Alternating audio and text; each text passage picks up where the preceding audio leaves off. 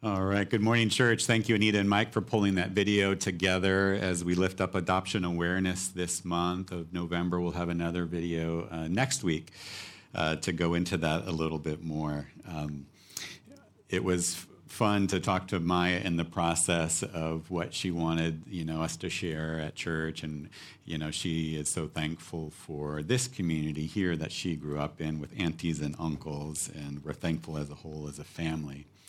Also, just wanted to extend a thank you from Erica and, and I. We just got back from the U.S. on Wednesday night, and um, we were there for my mom's funeral. And it was just a very meaningful time to be with my dad, my siblings, Cody and Maya, and with family in general. Um, so, thank you so much for your prayers, for your encouragement. I have definitely felt the support of the community and um, the time went better there than I could have hoped for. So it was good to be there, um, and it's good to be back with you all today. We are nearing the end of the beginning and the end series, and this has been starting in Genesis and ending in Revelation. And I thought I'd do just a quick recap as we are nearing the end. We might have forgotten where we came from. So we started all the way back in Genesis. Genesis 1 and 2, we see this charge, this mandate from God to flourish. We were created to flourish. We were created in the image of God and to reflect that image into the world. The garden was this temple, it was new creation. Things were happening as they should be. And of course, we know things went sideways with sin entering into creation, but it didn't change God's mission of flourishing. He gives that same charge to Noah, and he gives that same charge today. Now, the last six, seven weeks or so, we've been in Revelation itself. And Revelation, remember, is a letter, so it would have been understood by the original audience. They would have known these references that we've been digging up in these symbols. But it's apocalyptic, so it's highly symbolic. It's using references that we're not aware of. Um, it's also prophetic, not prophetic in the predictive sense of the word, but prophetic in it's a call to faithfulness. And remember, this is a letter written to those in the margin, written by somebody in the margins. It's meant to give them hope and encouragement. We read in chapter 4 that there is the throne. Rome was not at the center of the universe. In fact, God's throne is at the center. And then this curious phrase where John hears the lion and he turns to look, and it's not the lion he sees, but the slain lamb. The slain lamb is how God has achieved his victory. Pastor Brenda unpacked for us what the dragon was Satan, the evil one the child, uh, the woman being Israel, and the child being Jesus. And she reminded us that the dragon has been defeated, but he is going after the child's children, Jesus' children. That's us, the church. Babylon, Pastor Brenda did a great job last week talking about what is Babylon. It's literally Rome, um, but it's also a symbol for the way things are not supposed to be in this world oppression, injustice, systems that exploit others, um, evil. And then finally, the end times. The end times, some people say, Are we in the end times now? I'll say, We are, and we have been for 2,000 years. You know, we read the newspaper and we all think, Now, now is when it's all coming to fruition. But the end times started when Christ ascended, when Christ returned to the Father and have come all the way until now, and they'll continue to go until Christ returns. This is what the meaning of the end times is. The kingdom is already and not yet. We're in this in between stage. And so we shouldn't be surprised when we see things going on in this world that are not God's intention. Now, Scot McKnight, uh, one of the books we've been referencing through this series, comes from him, and he says it this way Revelation records a timeless battle between two cities, Babylon and the New Jerusalem. It's a battle between two lords, the Lord of Lords, Jesus, and the Lord of the Empire, the emperors of Rome. And we're still in that battle today. New creation, old creation. Two weeks ago, I spoke on the day of the Lord, these series of judgments, these three series of judgments that we read about. And there's a small d when God judges empires like Babylon that are oppressing others, and capital D for the day of the Lord, the final day of the Lord that we're going to get to next Sunday. Next Sunday, we're going to talk about the lake of fire. Anybody curious about the lake of fire? Anybody nervous about the lake of fire? We're going to unpack it next week and uh, looking forward to that.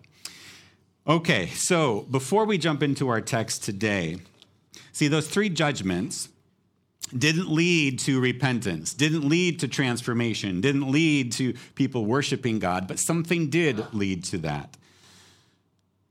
Now, before we get to what that was, I want to revisit the rapture. I spoke on this early in the series, and this idea of the rapture is that God is going to return. He's going to take away Christians so they don't have to go through the tribulation. Okay? It's a misconception or a misinterpretation of Revelation. God is going to take us out of the problems. Okay? And so, that actually, if we have that view that God is going to take us out of the world and the trials will continue, it's a little bit like, why would I care for this world, right? If it's doomed. If everything is going into the lake of fire, why would I care? It's like rearranging, you know, the deck chairs on the Titanic, right? It's not going to make a difference. It's all going down. But that is not what God is saying to us in Revelation itself.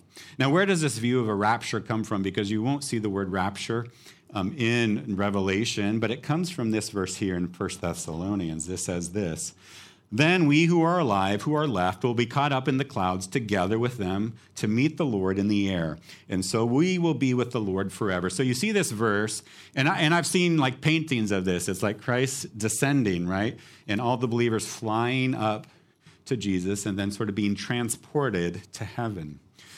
And, and maybe if we read this and we don't understand the context, that seems like a reasonable explanation. But remember, this is a letter. The original audience would have known like this language is for when a king returns from battle. When a king returns to his home city victorious, people would come out to greet the king they wouldn't come out and greet the king and then go to the foreign land. They would come out and welcome him back to his city.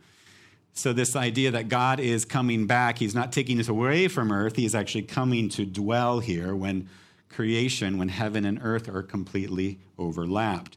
There's another thing here. The air is symbolic, the clouds, right? This is not a physical location it's a symbol, right, of authority. And we read in Ephesians 2 2 that the devil is called the prince of the air. He has authority there.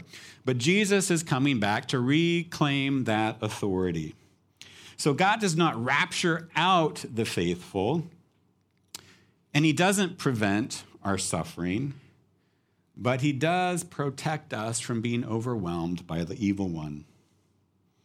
Michael Gorman, in his book Reading Revelation Responsibly, says it this way Revelation is not about rapture out of this world, but about faithful discipleship in this world.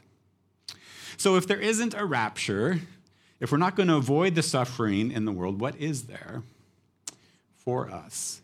It's actually a call to faithful discipleship. And that is what John is wanting his original audience to understand.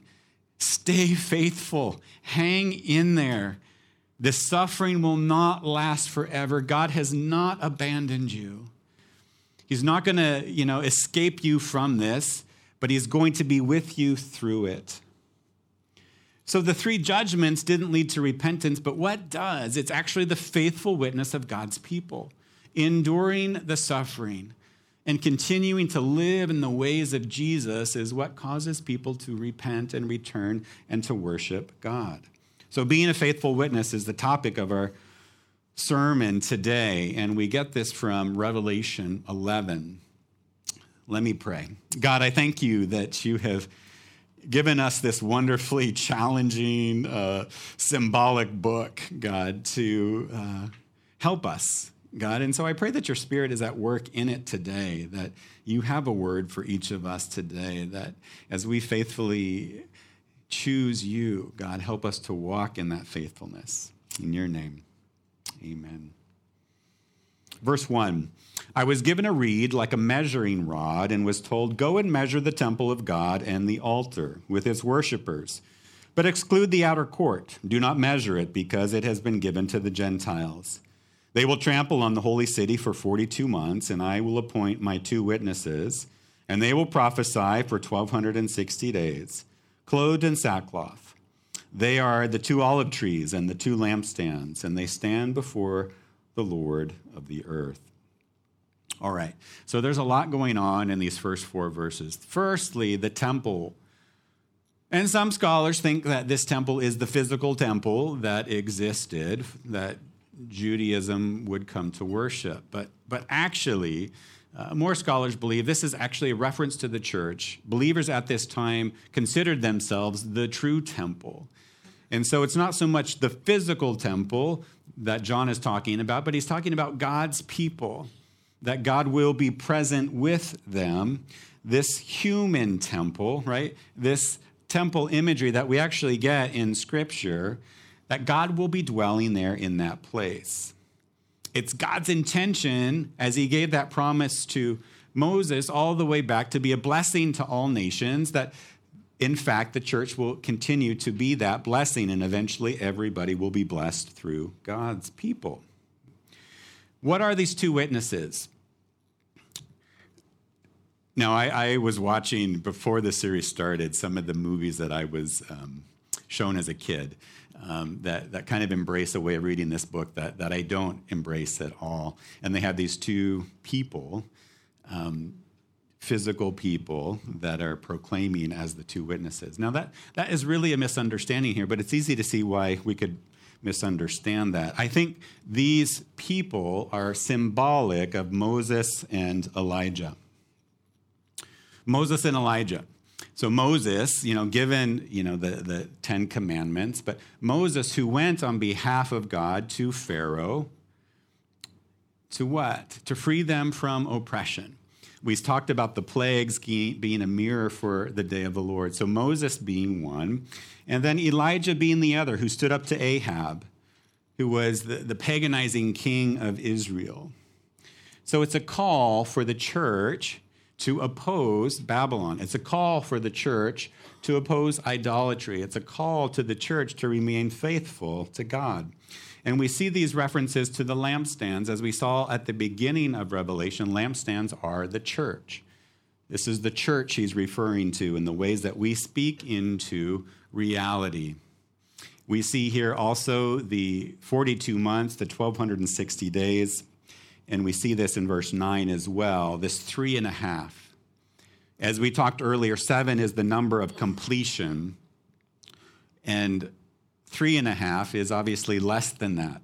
Seven could be forever, if you will, complete, whole. Three and a half is less than. It's not forever, it's for a time. It's not a literal sort of days or years, but it's a symbolic number that this will happen, but it won't go on forever. So for three and a half days, some of the some from every people, tribe, language, and nation will gaze on their bodies and refuse them burial. The inhabitants of the earth will gloat over them and will celebrate by sending each other gifts because these two prophets had tormented those who live on earth. Goes on to verse 11. But after the three and a half days, the breath of life from God entered them and they stood on their feet, and terror struck those who saw them. So here we have this idea that the church is going to suffer. The world is going to look on, they are going to struggle. But then we get this turning point that in verse 11, almost as the dry bones we see in Ezekiel, God breathing life into them. That is not the last story. Yes, some of them will be martyred. Yes, they will be persecuted, but that is not the end. In fact, God will breathe life into them.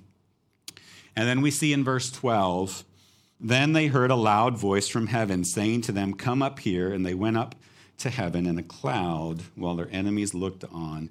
This is a reference back to First Thessalonians that we talked about earlier. This idea of God coming down, right? us being with God, God being present with us, not this escape to another place. So God breathes life into the church. He does not let the church die. God, in fact, is present with the church as the church endures this suffering. So, this is a prophetic sign. The church remaining faithful is the prophetic sign that God is who he says he is, that God is to be worshiped, that God is to be glorified. Going on to verse 13. At that very hour, there was a severe earthquake, and a tenth of the city collapsed. 7,000 people were killed in an earthquake, and the survivors were terrified and gave glory to the God of heaven. Verse 15 The seventh angel sounded his trumpet, and they were loud voices in heaven, which said, The kingdom of the world has become the kingdom of our Lord and of his Messiah, and he will reign forever and ever. We get this coming together of heaven and earth. We get this proclamation back in verse 13 of everyone. This is the survivors. This is everybody who is alive at that point, comes and glorifies God. This is the only instance that we see the nations glorifying God in the midst of judgment. And it comes because of the martyrdom, because of the faithful witness of these two prophetic communities, of the church staying faithful speaking against Babylon and speaking for New Jerusalem, speaking against oppression and injustice, and bringing the ways of God of new creation, then we will see repentance. We will see the world turning towards God. The faithful witness of the church to who God is, to how he does things is successful when the plagues and judgments were not. This is how the nations will come to glorify their Creator. And we'll see in the very last sermon all of the nations worshiping God. And we see this beginning here. This is how the kingdom of heaven and earth come to overlap. How we see things restored, how we see these things redeemed we get hints of that here. N.T. Wright says it this way Suddenly, out of the smoke and fire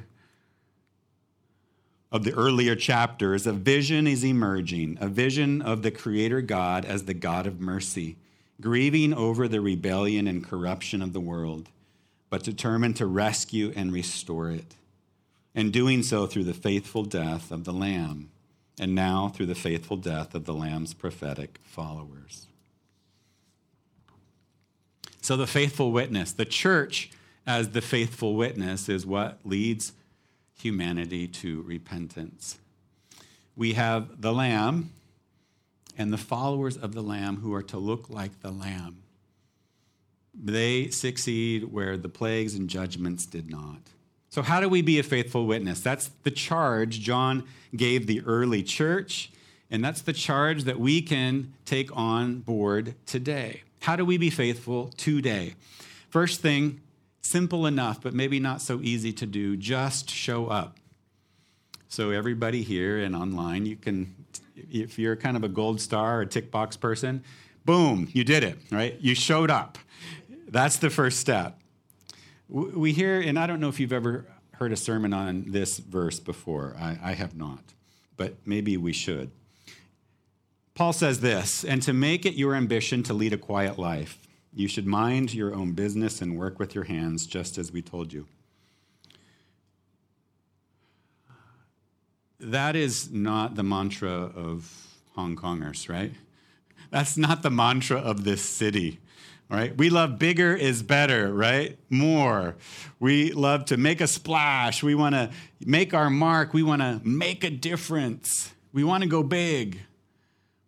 Paul is saying, have it be your ambition to lead a quiet life. Go unnoticed. Maybe you're serving behind the scenes. Maybe you're showing up in ways that nobody else knows how you're sharing God's love in the city. Drew Dyck says it this way We tend to think it's the big, bold moments that matter. In reality, it's the steady accumulation of small acts of obedience to God that add up to a life of meaning and impact. Small steps, just showing up for those small steps. I mean, we've had so many people these last two weeks reach out to Erica and I in just small ways. of a prayer, a word, an encouragement. Just showing up to whatever's in front of you. There's not a big plan, there's not a big program. Just being present. See, we can be paralyzed with choice. We have so many choices right now. I heard this phrase this week called infinite browsing.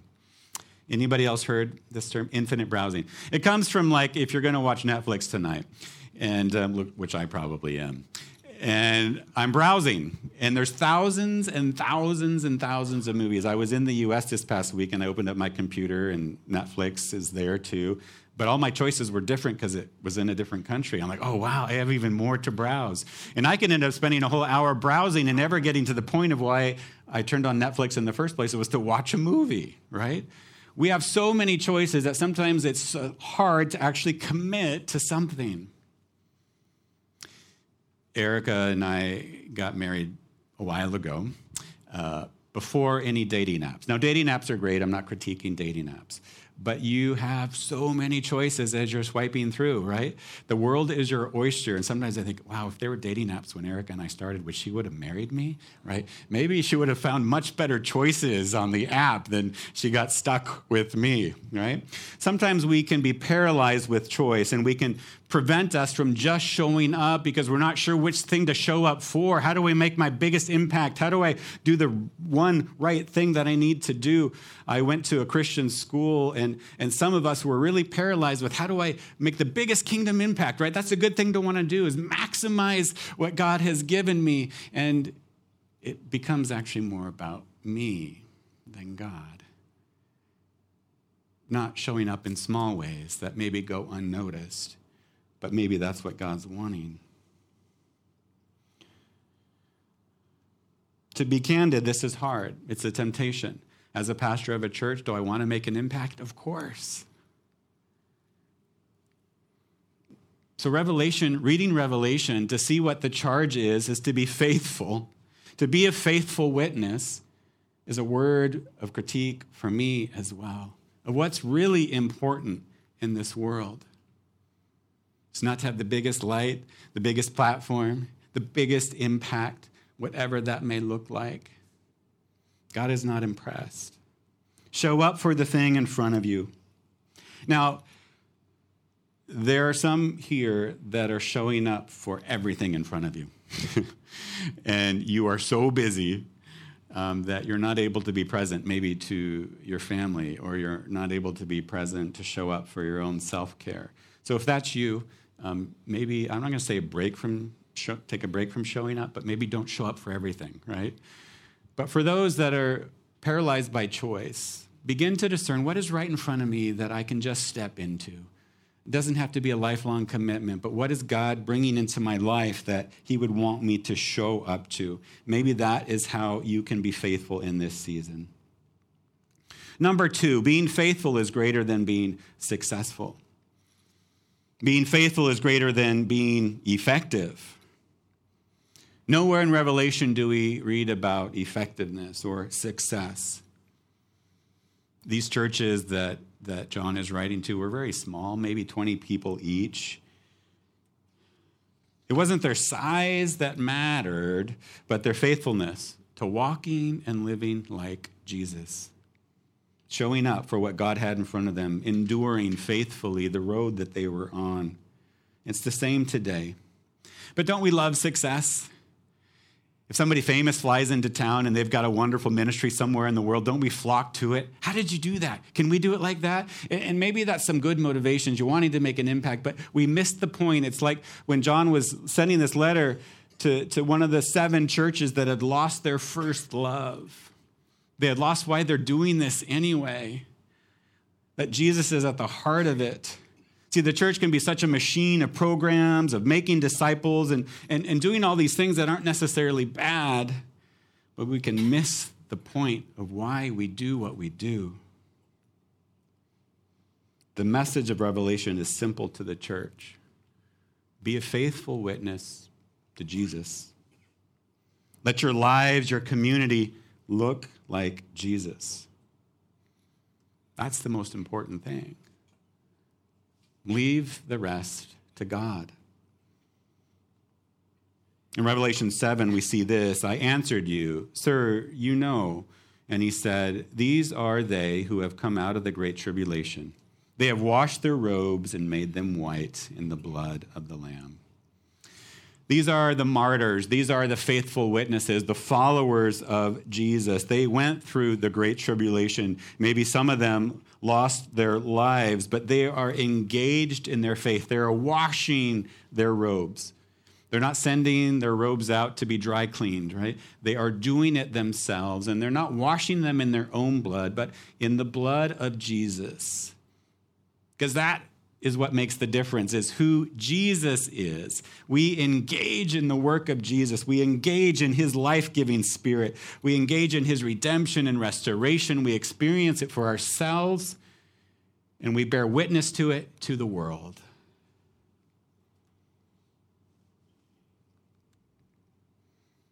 how to be faithful. Look like Jesus. See, it's their Jesus like endurance through suffering that is a compelling witness, a compelling testimony to the world, to the nations. The church doesn't escape suffering. In fact, it's to be a witness to Jesus in the midst of suffering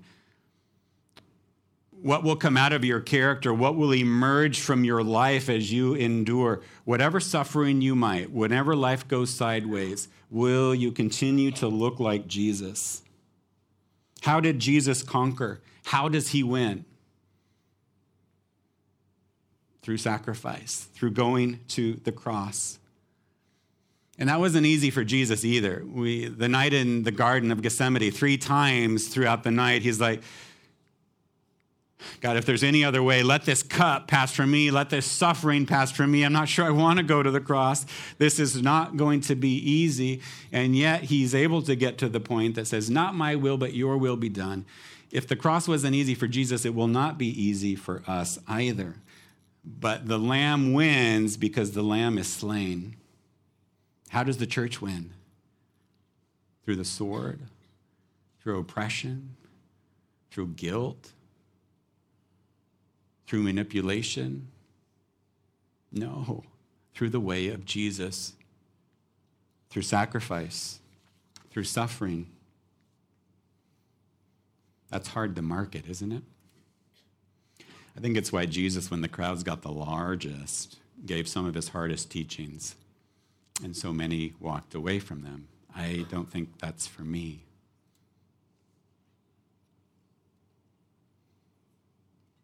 See, Jesus doesn't bring salvation through the death of his enemies. Jesus brings salvation through his own death. And he invites us to the same journey. I heard one megachurch pastor say this last very week that being the lamb doesn't work anymore. Jesus came as the lamb the first time, but he's coming back as the lion. This whole dying on the cross thing, this whole self sacrifice thing doesn't work anymore. It's time to get off the cross and basically be an angry Jesus. he has missed the point of God's message. He has misunderstood revelation. That is not Jesus. Jesus keeps loving the way he has always loved. He came not to be served, but to serve. He came to give life so that we might have life. See, the reward of following Jesus is Jesus. It's not a better marriage, it's not prosperity, it's not wealth, it's not meaning or purpose. Now, maybe some of those things come along in your journey with Jesus, but that is not his promise. The reward of following Jesus is Jesus himself. And friends, that is worth it. Jesus is worth it. He is worth following. He is worth embracing. He is worth loving and serving and worshiping. The reward for following Jesus is enough. John encourages the church and he says this in Revelation 13 this calls for patient endurance and faithfulness on the part of God's people. Yes, indeed, doesn't it? See, we are a taste of new creation. We are a taste of new Jerusalem. We're to reflect that new creation, not Babylon. But there's a challenge, right? We live in Babylon, and yet we're to be living differently. We aren't supposed to be violent or manipulative or oppressing others. We're to look like Jesus, loving others, turning the other cheek, bringing forgiveness instead of bitterness. We're to seek generosity more than greed. This is not a message just for elite followers of Jesus, this is a message for the whole church. Revelation says that as followers of the Lamb, we will share in the Lamb's victory by sharing in our witness, by following Jesus, by looking like Jesus. To follow the Lamb is to do what the Lamb does and did. But life comes through death, victory comes through defeat. Those who want to gain their life will lose it and gain so much more. This is a message of encouragement to the church then and it is now to give us hope to hold on, to give us hope in the waiting, to give us hope that even when things are going sideways around us, when maybe the work that we're doing doesn't seem like it is bearing fruit, that God has not stopped working it's not for us to bring change into the world, but to bear witness to the change maker, to be faithful to the one that will transform, will redeem, and will restore, not to manipulate, not to have the ends justify the means, but to look like Jesus in this world is what God wants us to do. We're coming to the time of communion, the Eucharist, the Lord's Supper, and it's a beautiful reflection of Christ's work, his sacrifice for everyone, even his enemies, even those who were going to deny him, betray him, abandon him. It's a message of receiving that love that God gives us and channeling it to the world, loving others instead of fighting others, loving others instead of persecuting them, praying for them and blessing them. We celebrate it every week because I, I think it's the most important part of our service. It's what Christ does for us. And it's a picture of how we are to be in this world broken and poured out.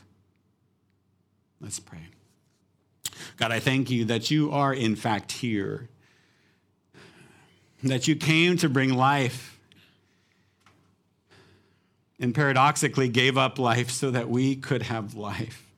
And you call us into the same journey to be faithful to who you are, to look like you in this world, to show up for whatever might be in front of us, God. And we don't do it alone. We don't do it in our own strength, God. We do it through who you are. And we know you are working in this world. You are working in our lives. You are working in our church, even if we can't always see it. We do not labor in vain, Jesus, but we know you are working in ways we cannot see. You don't call us to create the outcome, you call us to be faithful. So give us the strength to be faithful. In your name, amen.